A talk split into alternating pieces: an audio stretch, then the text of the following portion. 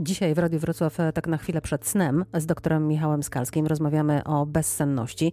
Badania pokazują, że połowa Polaków cierpi na bezsenność, a w pandemii te statystyki rosną. Panie doktorze, mówi pan o tym, że y, głównie lęk jest powodem bezsenności, a proszę powiedzieć, co się dzieje w organizmie, gdy nie śpi jedną, dwie, trzy noce? Ja bym tak w ogóle rozdzielił, bo po jednej to jeszcze nic, po dwóch trochę gorzej, po trzech już jest fatalnie. Znaczy generalnie badania, e, no tutaj w Polsce nigdy nam się nie udało uzyskać zgody Komisji Etycznej na taką badaniami nad deprywacją snu, bo to jest właśnie tortura, a nie model bezsenności, ale są takie, jak się to robi na części, na przykład na żołnierzach albo gdzieś, to się okazuje, że mózg człowieka, który ma aktywnie funkcjonować, nie jest w stanie wytrzymać więcej jak trzy doby bez snu. Znaczy nie jest tak, że on umiera czy, czy wariuje. Oczywiście wcześniej pojawiają się różne dziwne rzeczy, bo jak człowiek na przykład nie wiem, idzie ulicą nagle zaśnie, no to będzie się zachowywał jak pijany, prawda? Albo nagle jakieś krasnoludki zobaczy, albo mu się tam marzenie senne włączy, albo się zwiączą mięśnie. Ale generalnie po dwóch, dwóch trzech dobach nieprzespanych nocy człowiek zasypia w każdej dowolnej sytuacji. Czy by siedział za kierownicą, czy, czy, czy by maszerował, jak to jest żołnierz, czy, czy, czy jakieś tam testy robił w laboratorium, nie jest w stanie utrzymać czuwania jak się bardzo stymuluje, wie panie, słynne oczy na zapałki, to czuwa, ale wystarczy, że na chwilę przestanie myśleć natychmiast zapada w sen. E, także to jest już jakby więcej jak trzy doby się nie da. E, uważa się w ogóle generalnie, że na przykład dwie noce nieprzespane w tygodniu, może nie pod rząd, to jeszcze takiego wielkiego spustoszenia, zwłaszcza w młodszych organizacjach robić nie będą, bo na szczęście mamy takie zjawiska jak sny wyrównawcze.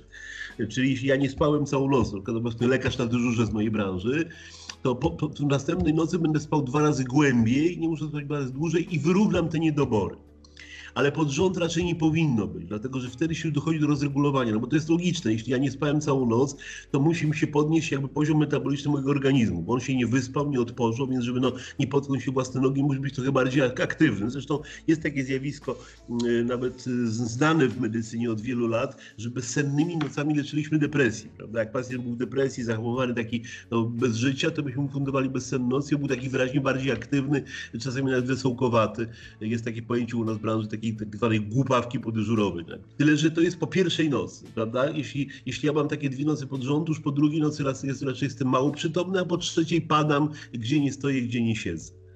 Y, ja pani powiem, bo na ludziach takich badań nie robiono. Jak ktoś mi zadaje pytanie tego typu, jak pani właśnie, jak to wpływa deprywacja snu, bo to też rozdzielmy. Bezsenność to jest taki stan, w którym ja jestem zmęczony, zmęczona, e, mam wygodne łóżko i sypialnię, chciałbym zasnąć, a sen nie przychodzi. Deprywacja to jest to bardzo przykład, czyli ja nie mogę sobie pozwolić na spanie. No, powiem pani taką ciekawostkę, teraz jest, wiele osób mnie prosi o na przykład jak to jest z tym snem w obdobie koronawirusa, więc ja przejrzałem literaturę, chyba z 15 prac znalazłem na temat z różnych zaburzeń snu w związku z pandemią, ale to oczywiście większość prac dotyczy pracowników służb medycznych i właśnie takich, jak pani pyta, że całą, ca, całą dobę są na nogach, że tak jak nasi lekarze czy pielęgniarki, te wszystkie dramatyczne sceny w domach opieki, że, że kilka dób bez zmiany musieli pracować i zajmować się pacjentami. Także to jest deprywacja. I, I, natomiast takie badania robiono na zwierzętach, no dawno temu, to jeszcze, jeszcze powiedzmy koniec lat 80., kiedy może komisje etyczne nie były takie, takie ostre, i się okazywało, że na przykład szczury, które pozbawiono snu, wszystkie umierały w ciągu dwóch, trzech tygodni. Czyli jakby badania naukowe wykazały, że szczur umiera bez snu szybciej niż bez jedzenia. Bez jedzenia wytrzyma dłużej niż bez, bez snu.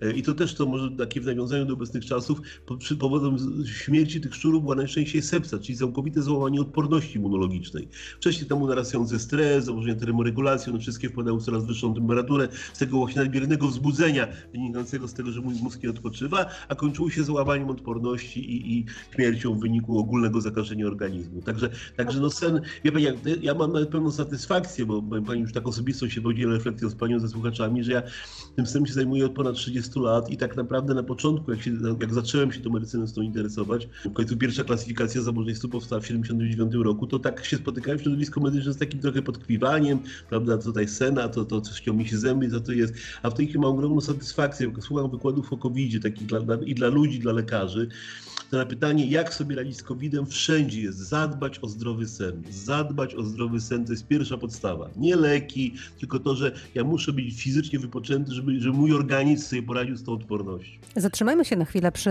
medykach, o których Pan wspominał. Czy w ogóle e, ludziach, którzy pracują na zmiany, pracują w nocy, czy odespanie w ciągu dnia pozwala wyrównać niedobory e, snu? To ma znaczenie, czy nie ma? Ma i nie ma, zależy od sytuacji. Generalnie sen w ciągu dnia jest patologią. Znaczy, tak, wracając do tego zegara biologicznego, o którym mówiliśmy na początku naszej rozmowy, który nam steruje sennością, to warto dodać, że poza tym, że on powoduje, że jesteśmy najbardziej senni w nocy, między powiedzmy 24 a 6, to też ten zegar nam wyraźnie podnosi senność w ciągu dnia między powiedzmy tam, nie wiem, 14 a 16, mniej więcej, prawda? To jest ta pora siesty, drzemki, opowiednie, jak go zwał, tak go zwał. I wtedy w tych godzinach drzemka krótka, 15-20 minut, niech będzie do pół godziny, jest absolutną fizjologią, ponieważ jest jakby zaspokojeniem potrzeb tego zegara, daje nam też odpoczynek wtedy, kiedy jest najgoręcej w ciągu dnia, pozwala nam poprawić kondycję na drugą połowę dnia. Ale jeśli te drzemki są częstsze w ciągu dnia albo dłuższe, to to już świadczy o patologii.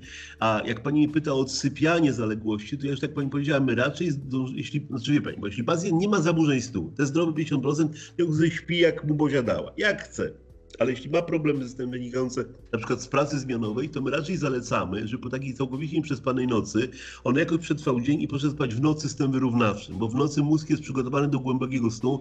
Ja mogę wtedy ten sen mieć dwa razy głębszy. Ja w ciągu dnia głęboko nie zasnę, bo to jest jakby inna fizjologia. Oczywiście ja nie mówię teraz o ludziach, którzy na skutek pracy nocnej wyłącznie sobie w ogóle zwrócili rytm, prawda? Zresztą myślę, że no wszyscy wiemy, że w świecie ssaków, bo to też warto podkreślić, że to, co mówimy o śnie, to jest, to jest tak naprawdę w takiej drabinie ewolucyjnej zjawisko występujące u, u, ptaków i u ssaków najwyżej. Te wszystkie wcześniejsze stworzenia, one nieruchomiały wtedy, kiedy było ciemno i zimno, ale w tym mózgu się niewiele działo. Natomiast no, u, u, tych bardziej skomplikowanych organizmów jak ptaki i ssaki wykorzystano to znieruchomienie w nocy do tego, żeby ten mózg, mówiąc kolokwialnie, naprawić, zregenerować, um, ulepszyć w nim pamięć. Także to są niezbędne procesy, które muszą się w nim rozegrać. Zresztą to też pokazało, dlaczego śpiączka farmakologiczna nie jest snem. Można pacjenta uśpić lekami na dowolnie długo, ale to nie jest sen jego mózg nie odpoczywa, nie regeneruje. Ja to się często śmieję, że jeśli sobie porównamy sen e, do takiego, nie wiem, serwisu, prawda, że samochód nawet naj, najlepsza fura musi czasami pojechać do serwisu, żeby o niego zadbać, no to on wjeżdża sobie do tego serwisu, ktoś tam mu zmienia olej, ktoś mu zmienia opony, ktoś coś tam naprawia, dokręca. Więc śpiątka farmakologiczna to jest taka, że ten samochód zjeżdża do tego serwisu, a on w tym serwisie stoi, bo wszyscy tam śpią, no, łącznie z serwisentami. No właśnie, ja pamiętam, że w jednym z wywiadów e, powiedział pan, że ludzie będący w śpiączce farmakologicznej mogą cierpieć na bezsenność. Tak. Oczywiście tą bezsenność nie liczymy tym, że był nieprzytomny, tylko tym, że się nie wyspał, czyli nie miał stu głębokiego, nie zregenerował się. Zatrzymajmy się na tym ciekawym wątku bezsenności w śpiączce, a za kilka minut zapytam o słynne 8 godzin snu. Czy rzeczywiście każdy z nas, żeby prawidłowo funkcjonował, potrzebuje 8 godzin snu?